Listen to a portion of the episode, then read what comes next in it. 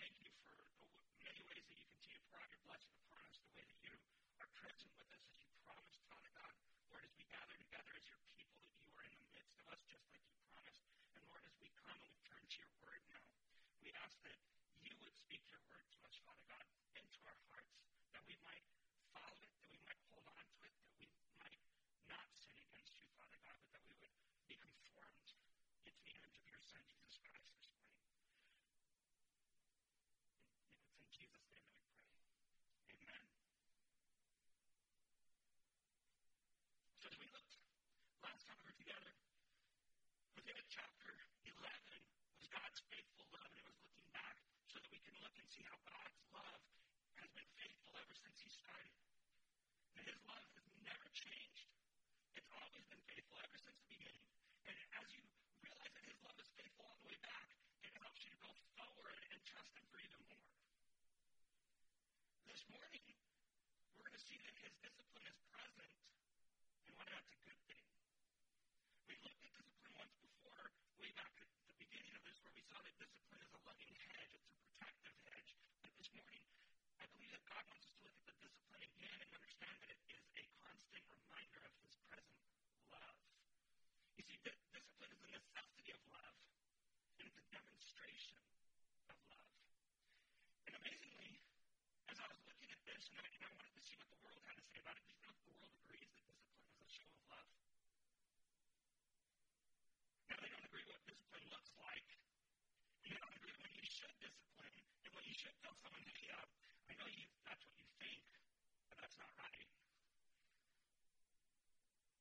And so that's as far as we go when we look to the world. And it, it, they do recognize that discipline is a necessity, and without discipline, they know that there's no love there. But God in his word tells us that discipline is a necessity of love. Without discipline, there is no love.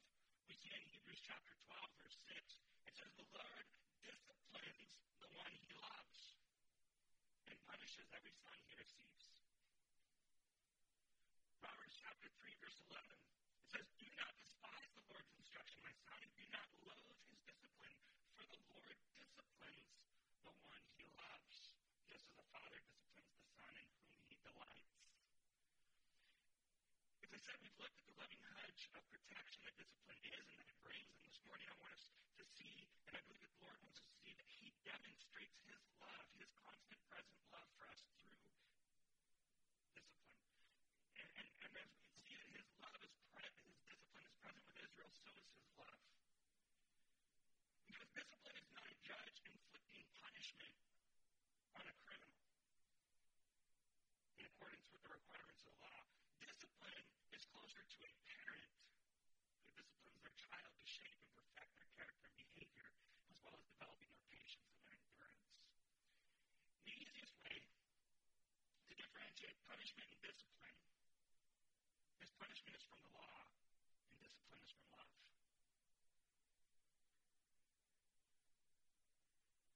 We're going to see the Lord once again establish the guilt of Israel and pronounce her discipline as a demonstration of his love and his call and his care for them.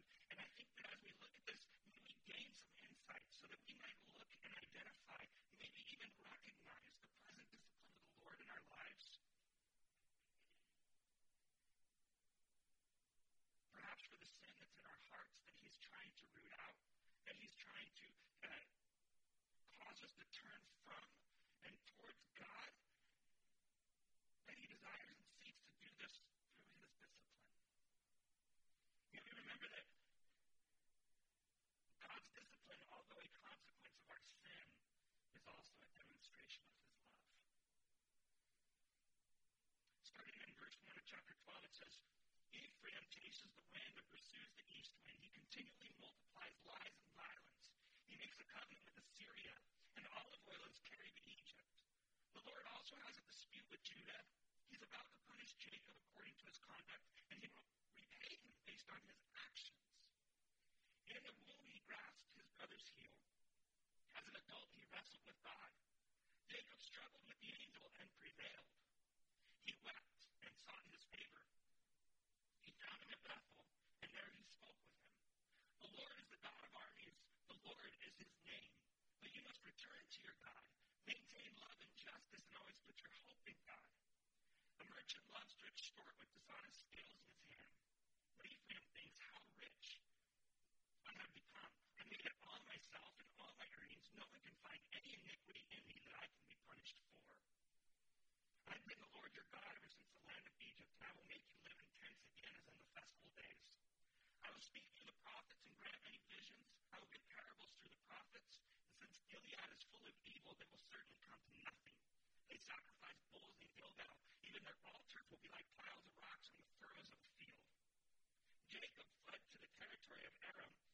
Israel worked to earn a wife.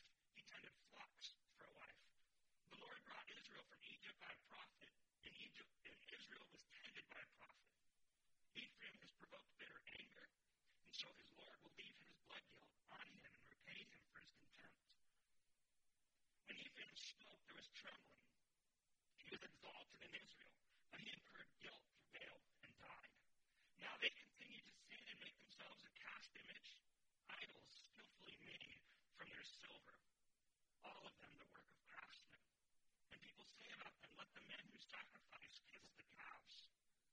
Therefore they will be like the morning mist, like the early dew that vanishes, like chaff blown from a threshing floor, like smoke from a window. I've been the Lord your God ever since the land of Egypt. You know no God but me, and no Savior exists besides me. I knew you in the wilderness, in the land of drought. When they had pasture, they became satisfied. They were satisfied, and their hearts became proud. Therefore, they forgot me.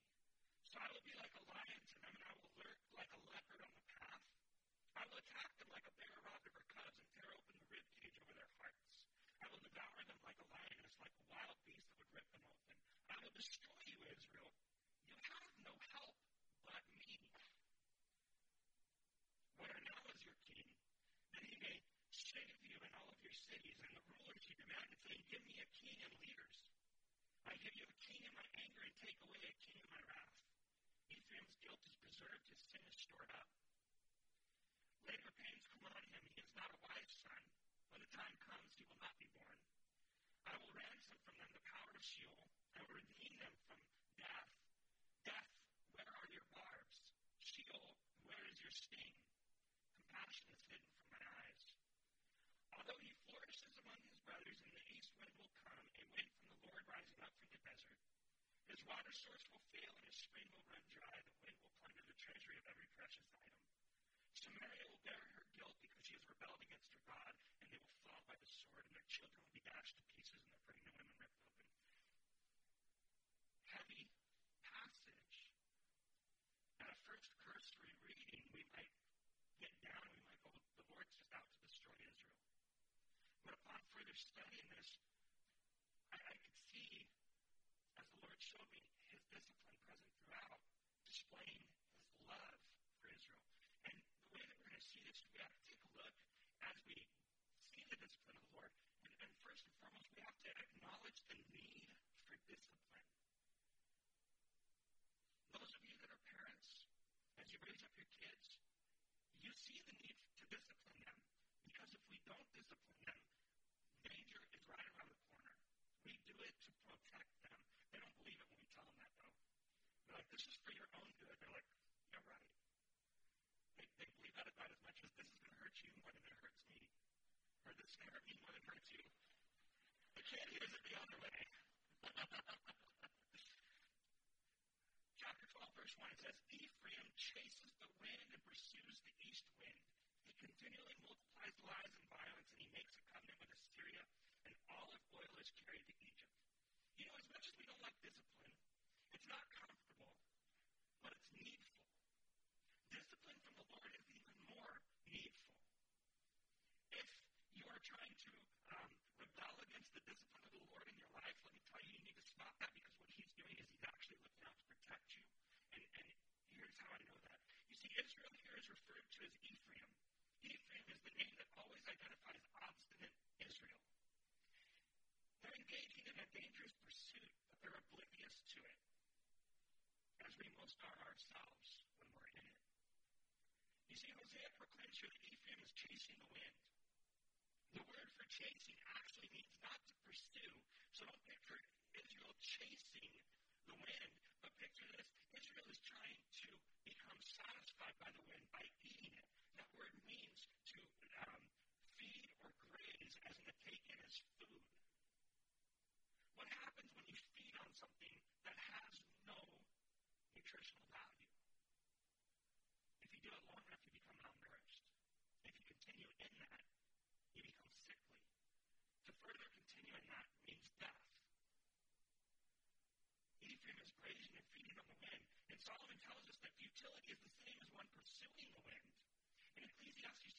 verse fourteen, it says, I have seen all the things that are done under the sun and have found everything to be futile, a pursuit of the wind. If pursuing the wind is futile, what's feeding on the wind? It is also an exercise of futility, and it would leave one empty, and it would leave one unsatisfied and malnourished. So Hosea proclaims that Ephraim is also pursuing an east wind. For us, that means nothing. Ephraim is actively pursuing and chasing in the eastern wind. What's wrong with that? Bible commentator and pastor Adam Clark said there's says they are not only empty, but dangerous and destructive. The east wind was and still is in all countries a parching, wasting, injurious wind. That is the wind that Israel's chasing. They are chasing after destruction. You're engaged in activity that's empty, futile, as well as self-destructive. Any good parent, any loving parent steps in with discipline when the children are being self-destructive.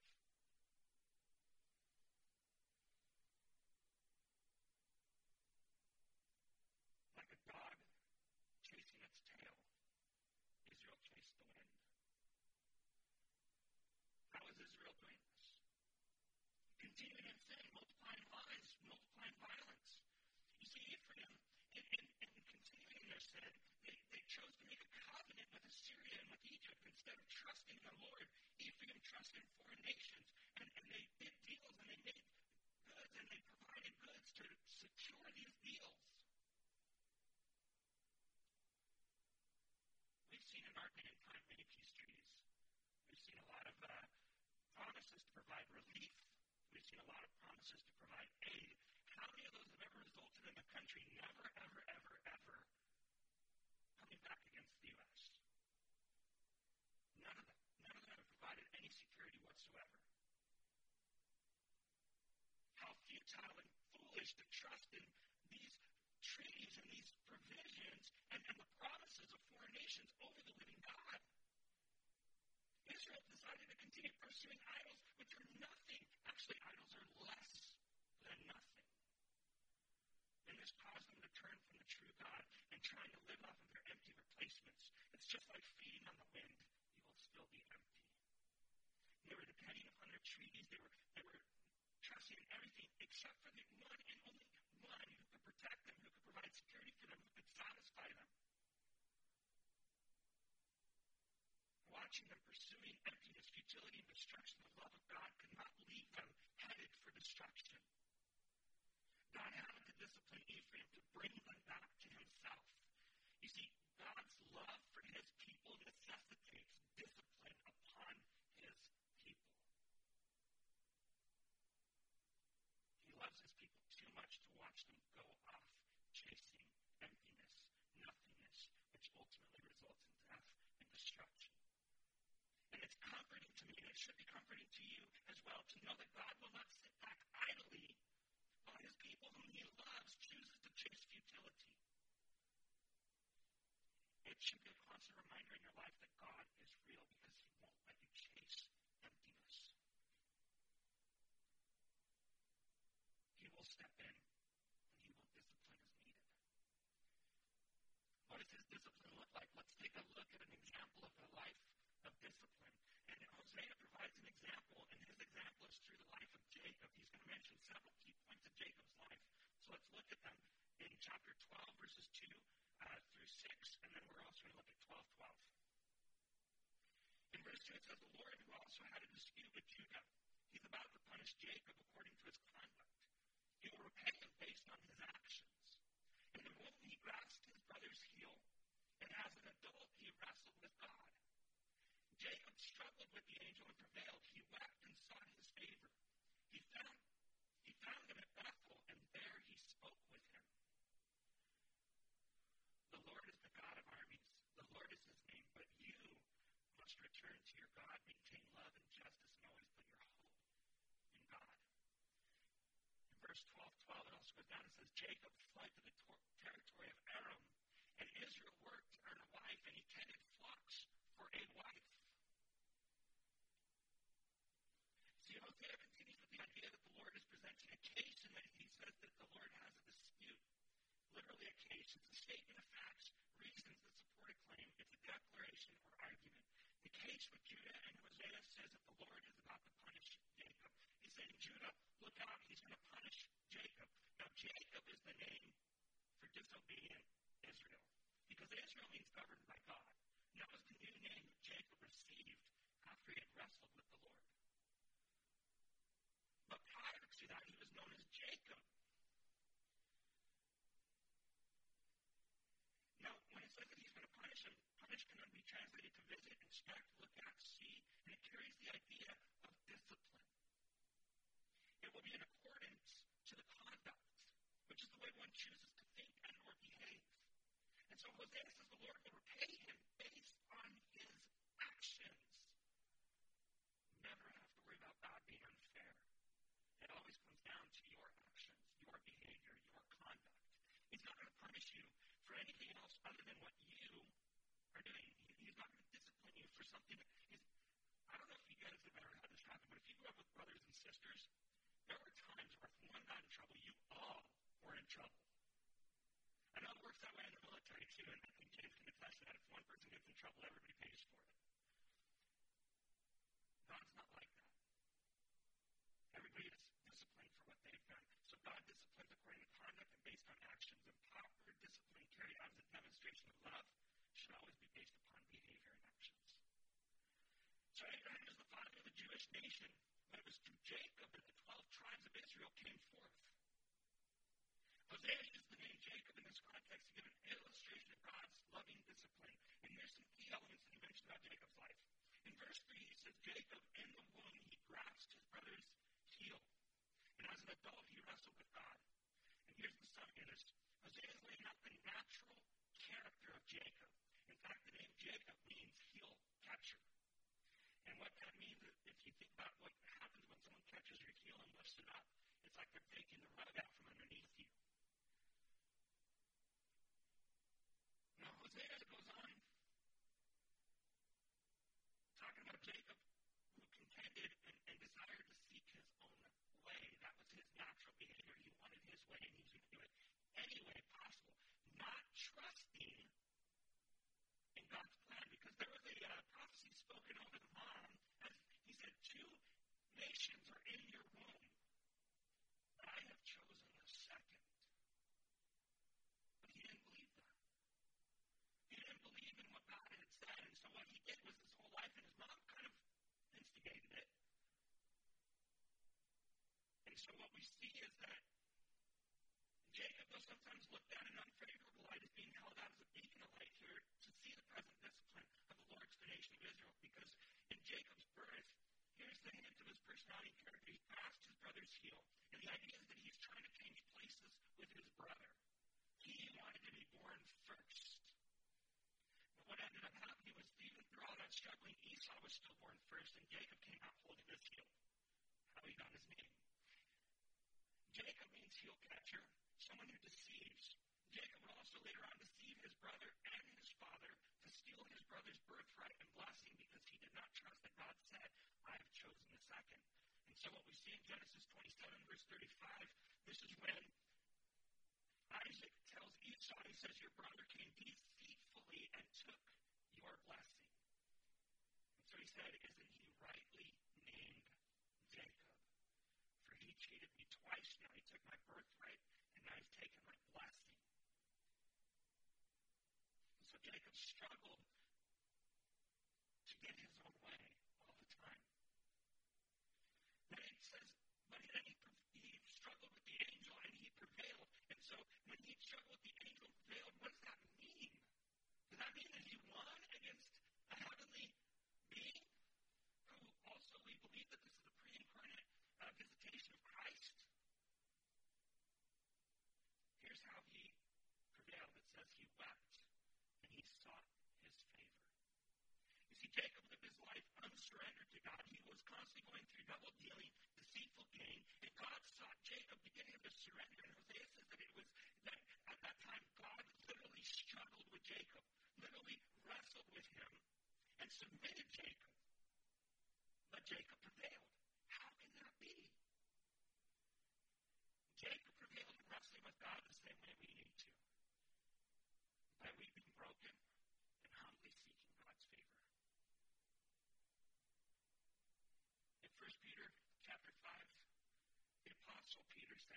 same way you who are younger be subject to the elders, all of you clothe yourself in humility towards one another, because God resists the proud, but gives grace to the humble.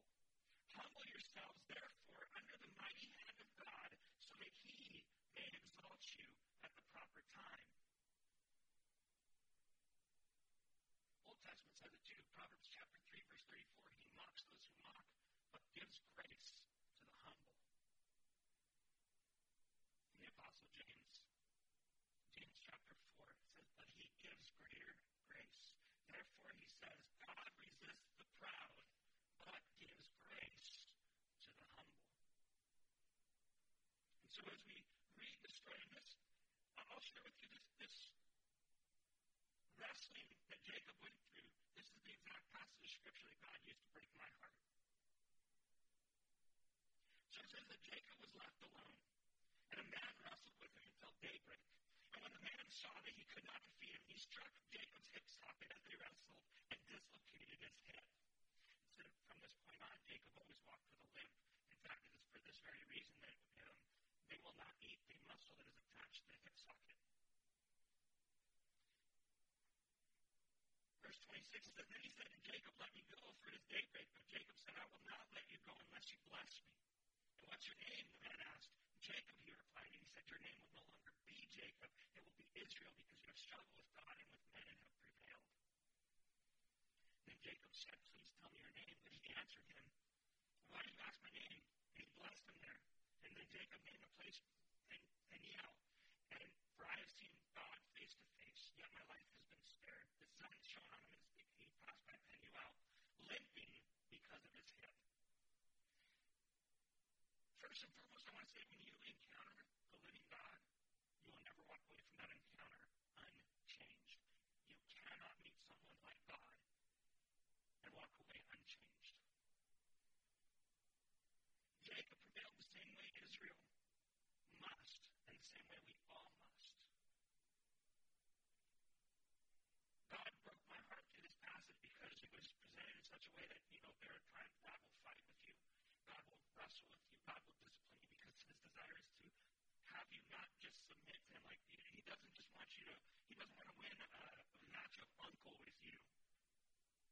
He wants your heart surrendered to him, because that's the only way he can, he, he's chosen to work in our life.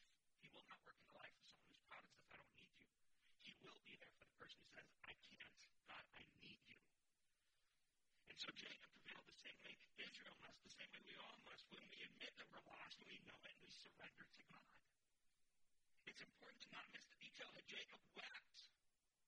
It's pointed out that Jacob wept, and it's important because it helps us understand his brokenness before God. He wrestled with God, and he was broken, and he wept over it.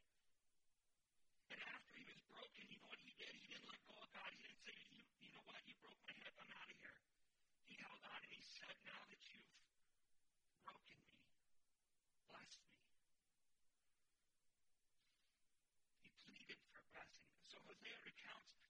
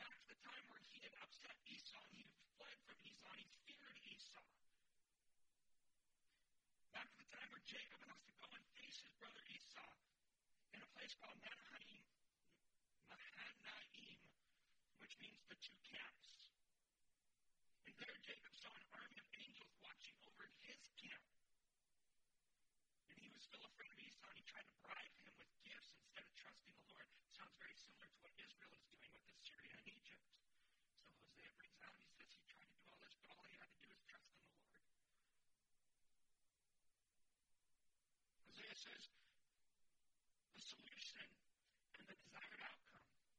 God simply desires for us to return to Him.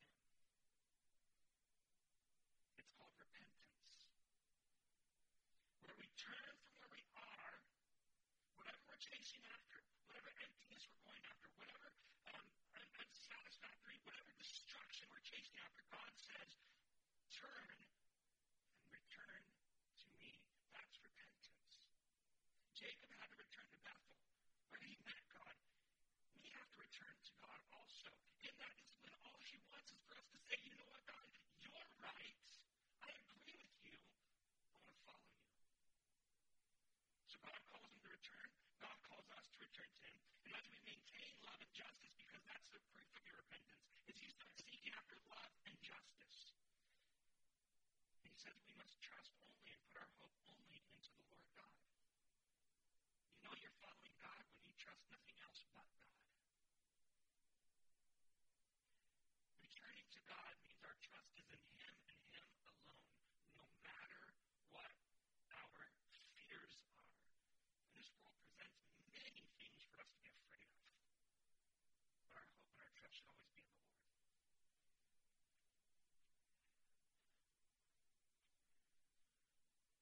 This has to be kind of a, a no-brainer for us who are in the Lord already.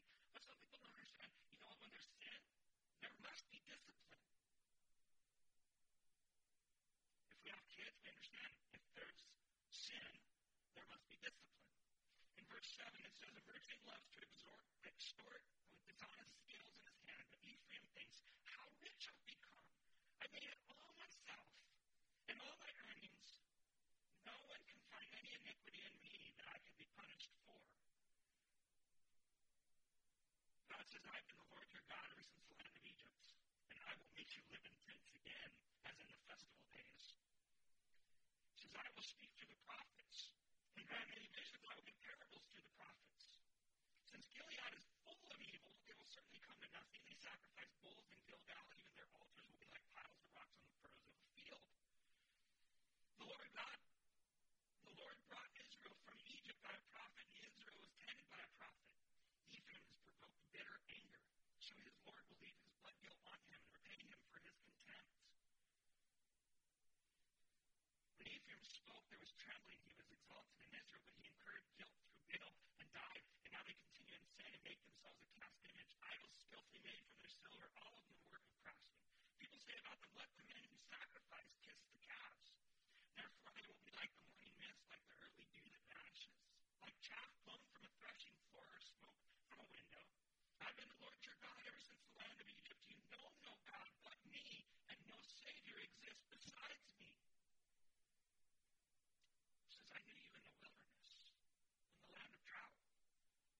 When they had pasture, they became satisfied, and their hearts became proud. Therefore they forgot me. Ephraim stands up and he goes, look at everything I have, look at how great I am. No one can even find sin in me that I can be punished for. But don't, don't ever say that, because that just invites it. Ephraim totally invited it, but they were so arrogant that they had no idea what they were doing. So Hosea, through God, names some sins that Israel's committed, and some of these have been dealt with previously, so I'm not going to necessarily belabor them. But it starts off, and the first thing is dishonesty in business, defrauding people in order to make more money. Now, perhaps it also has meaning in the same way one deceives with scales. Ephraim is deceived by their attribution as to who provided. And the scales, it, it says, well, it's equal here and there. And if, if Ephraim presents, look at what we have, it means that God favors us. Or even worse, they said, look at what Baal has given us. Ephraim thinks, how rich I've become, I made it myself. In my earnings, no one can find iniquity in me that I can be punished for. What they're saying, we made it. We made it. Nobody punished us for it. We got it. Many people think wealth is a sign of blessing. Wealth can be one of the blessings that God gives, but we have to watch out. Prosperity is not always a sign of God's blessing. sometimes God allows prosperity as a curse. You don't believe that? Go out on Google and Google the lottery stories. I don't think there's a single person who's won the lottery who doesn't regret it. That's if they're still alive. Most, did you know that almost the majority of the people that won the lottery died very shortly thereafter? Whether it was a terrible illness, mostly because of vindictive family, thinking that somehow they were going to inherit, I don't know how they thought that. But sometimes prosperity can be a curse. Prosperity ended up leading to the pride of Ephraim and, and the type of self-sufficiency that wrongly believes, look what I've done. I need no one. I'm safe. I'm fine. I'm secure. I don't need God. And so what ends up happening, Ephraim ignores the Lord. Ephraim ignores the prophets. The prophets were sent to warn, but they wouldn't listen, and they turned from the Lord. So Hosea points out that when the tribe of Ephraim spoke, that there was trembling. And here, here's what they're taught. Ephraim was such a well-known tribe that sometimes when you're talking about all of the tribes, you talk about Ephraim because they were the, the largest and they were the mightiest of warriors, right? Joshua was out of the tribe of Ephraim. And so they, they were mighty warriors. In fact, there's many times in the Old Testament where Ephraim actually got mad at others because they didn't come to them for help. They caused a lot more problems because of their pride, thinking, we could handle this. What are you doing not calling on us? We're your Savior. Judges chapter eight. There was a uh, war that happened with the Midianites in which the people were relieved from the oppression of the Midianites. If you're not familiar with the Bible stories, that is the time where Gideon was raised up as a leader for God. And you know what? He stood up and he had thirty-two thousand troops. And even that, they were still outnumbered almost either ten to one or five to one. But God said, you know what, you have too many people with you. I need to whittle down your army lest they think they did something great. And so they went through it, and God whittles it down. He ends up going into war with three hundred men. You know why? Because God wanted the glory. And God deserved the glory. God gave them the victory. But here's what happened. After they won that victory, Ephraim said, why have you done this to us, not calling us when you went to fight against the Midianites? And they argued with him violently. And so he said to them, what have I done now compared to you? Is it not the gleaning of Ephraim better than the great harvest of Abiezer? And so it says that God handed you over to Oreb and Zeeb, the two princes of Midian. What was I able to do compared to you? And, and so what ended up happening is there becomes this, this rift. And what we're going to see in Jephthah, Jephthah, in Judges twelve. The men of Ephraim again were called together. They crossed the Jordan over to Zaphon, and they said to Jephthah, why have you crossed over to fight against the Ammonites, and you didn't call us to go with you? Why are you leaving us out? Don't you know that we're the Ephraimites? We are the warriors. You need to call us. And so you didn't call us to go with you. Now we're going to burn your house down with you in it. My people and I had bitter conflict with the Ammonites, and I called for you. You didn't deliver me from your power. And in verse three and four, what ends up happening is it begins the civil war. And, and what they did was they said, Jephthah gathered all the men of Gilead. They fought and they defeated Ephraim. And so Ephraim said, all you Gileadites are Ephraimite fugitives in the territories of Ephraim and Manasseh. And so when the Gileadites captured the forts of the Jordan leading to Ephraim, whenever a fugitive from Ephraim said, let me cross over, the Gileadites said, are you an Ephraimite? And if he said no, he says, okay, please say Shibboleth. Because if he was an Ephraimite, he would say Shibboleth instead. Shibboleth. They couldn't pronounce the sh, so it was a s.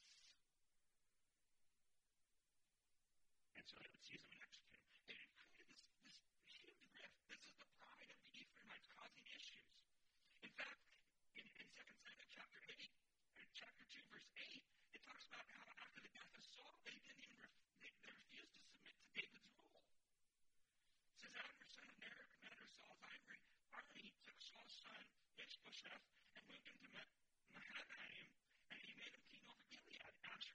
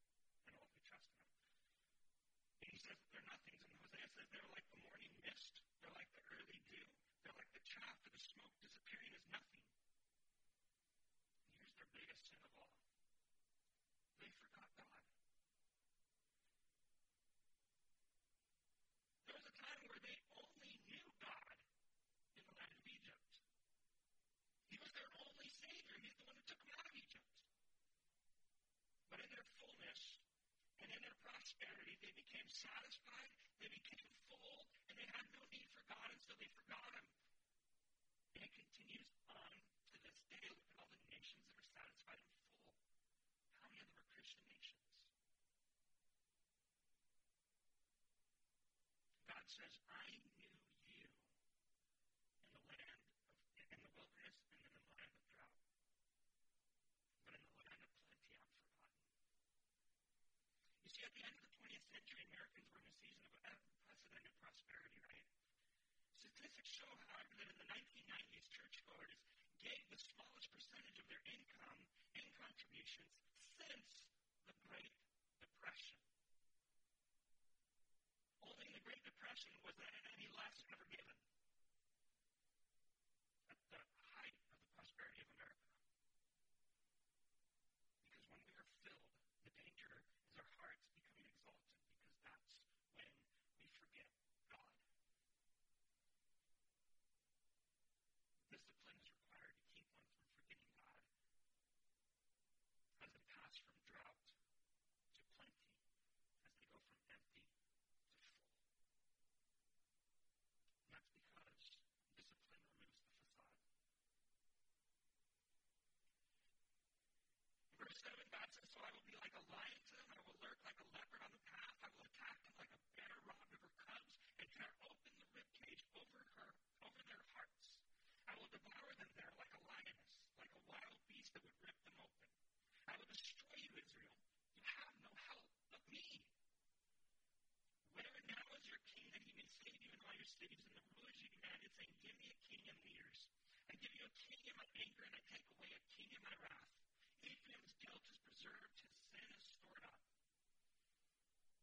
Labor pains come on him, he is not a wise son. When the time comes, he will not be born. I will ransom them from the power of Sheol. I will redeem them from death. Death, where are your barbs? Sheol, where is your sting? Compassion is hidden from my eyes. Although he flourishes among his brothers, an east wind will come, a wind from the Lord rising up from the desert.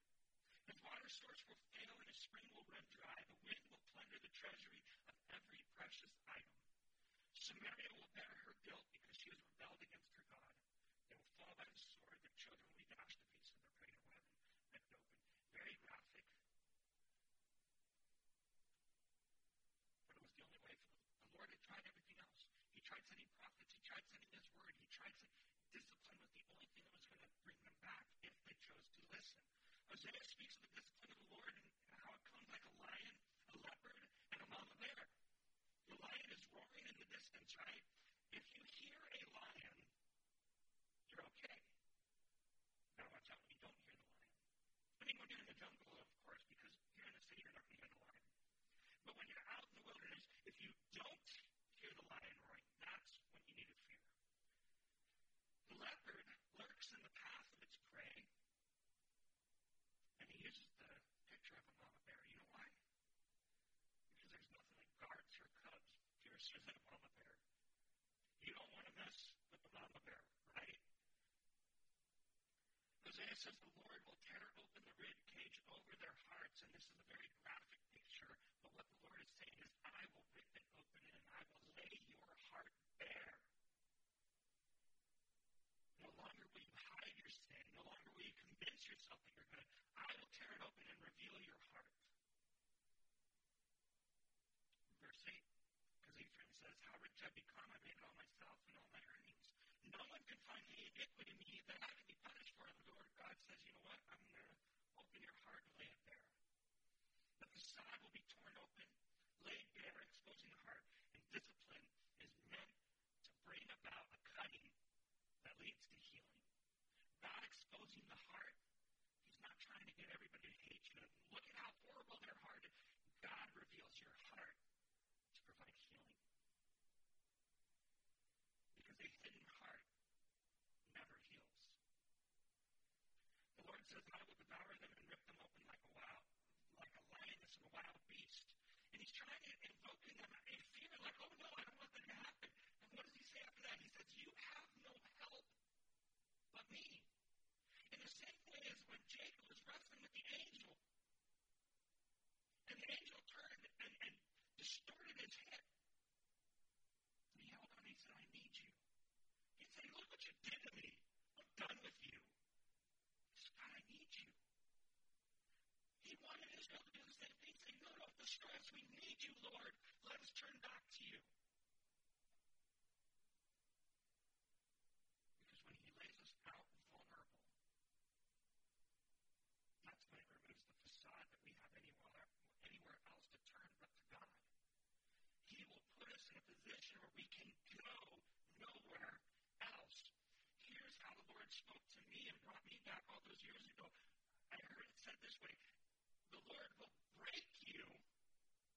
put you on your back so you can go nowhere else but looking up at him.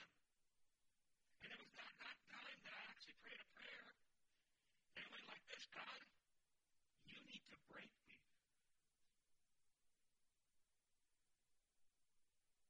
Drive us to turn to the only help that there is, our Lord God.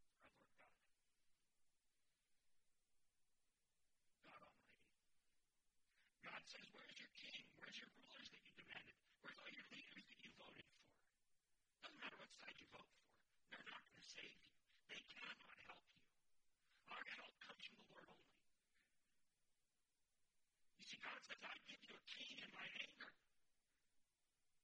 And I take away your key and my wrath. You know, when the Lord is, uh, when his wrath for America is full, we will no longer have a president, a king. We won't have a government. The facade is that somehow a king can solve the problems of us turning away from God. Discipline removes the facade that all we need to do, if we just elect the right leader, well, we need a new heart. We need God. That's what we need. He says labor pains will come on him. He has no wisdom, and when the time comes, he will not be born. That's because labor pains, when they hit on a woman, I, I, I'm going off of what I'm told. I have no personal experience with this. Despite what they'll tell you in the news, guys, we will never give birth.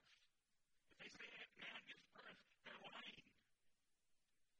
But here's what I've been told happens. The labor pains come, the contractions come. It's not just to make it unbearable for the women. That's just not the punishment of the curse only. What it does is it actually has a natural thing, and what it does is it, the baby says, hey, this is uncomfortable. I'm getting out of here.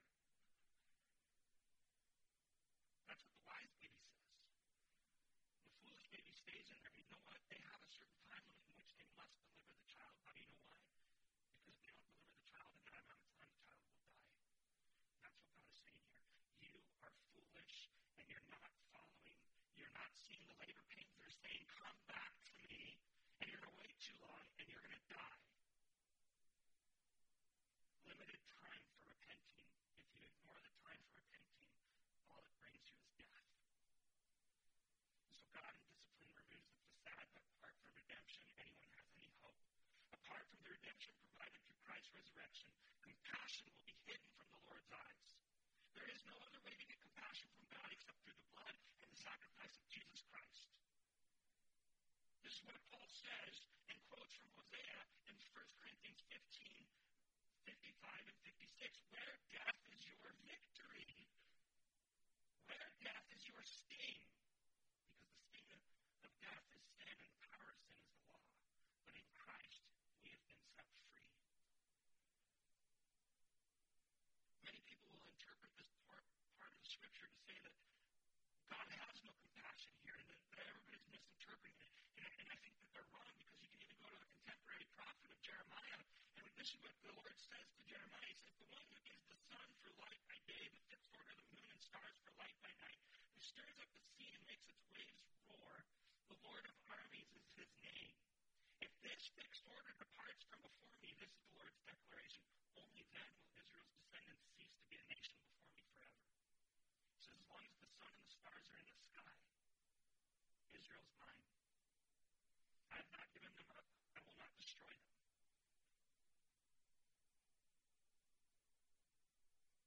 But the discipline of the Lord removes the facade that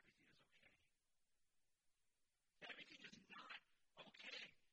And that's why God says he will send that eastern wind to destroy, to do things like the water source will fail, the spring will run dry, they will fall because they rebelled.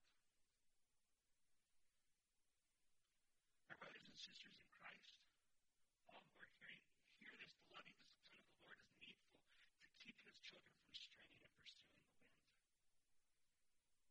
His present discipline is also a sign and a reminder of his consistent love. If you are in a place where you're like, I feel like I'm under discipline, or I feel like the Lord is, is dealing with me, don't run from it thinking that he's mad at you and that he doesn't want you anymore. See it more as he's holding you closer than ever.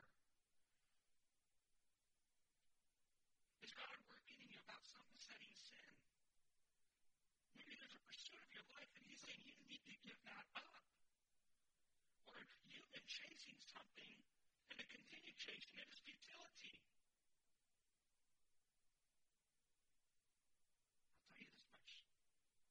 tell you this much. Heed his word. Because if you heed his word, you can usually avoid the discipline. His discipline comes when someone rejects every other manifestation of his love to correct and to rebuke and to, to bring you to return to him and to turn from those vain pursuits. Those things that we put in his place when he wants the number one place. He wants the throne of your life. And he wants you to give up anything else that takes that place. And his discipline, if it comes, it's not saying he doesn't love you. He's saying, I will not relent. When, that verse that says, there is no compassion before my eyes, it can also be translated where the Lord says, I will not relent. I will not give up. He says, I will use everything, even if it hurts, to correct you.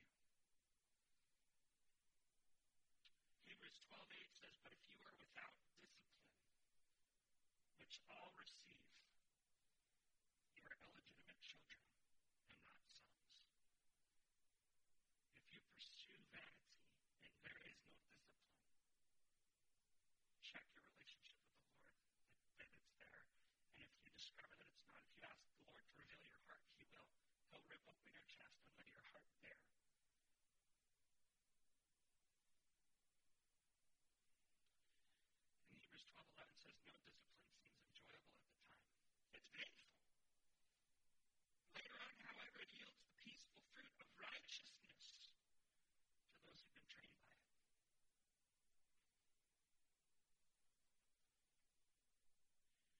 As discipline reveals the facade in your life, hear the pleading of the Lord right now. Don't try to keep your eyes shut to it. Don't be like Ephraim and say, I have no sin that anybody can ever be against me. Acknowledge it. As Jacob did, when he wrestled with the angel, the angel turned his hip. And Jacob surrendered himself to God and said, I will not let go till you bless me. God will say of you the same as he said of Jacob, that you have wrestled with God and prevailed. Not that you want to beat God or made God submit, but that you prevailed because you submitted to God. It's in repentance and it's in surrender that we shall prevail before God's judgment in the righteousness and the mercy of Jesus Christ. Heavenly Father, we come before you this morning, Lord, and Father, as you're speaking to us from the word of Hosea, Lord, I pray that as, as, as we close in this last song, Father, that you would um, just move the hearts of those that need to make the change, of those that need to heed the discipline. Father, the those of us that need to lay things aside because it's getting in our way of pursuing you.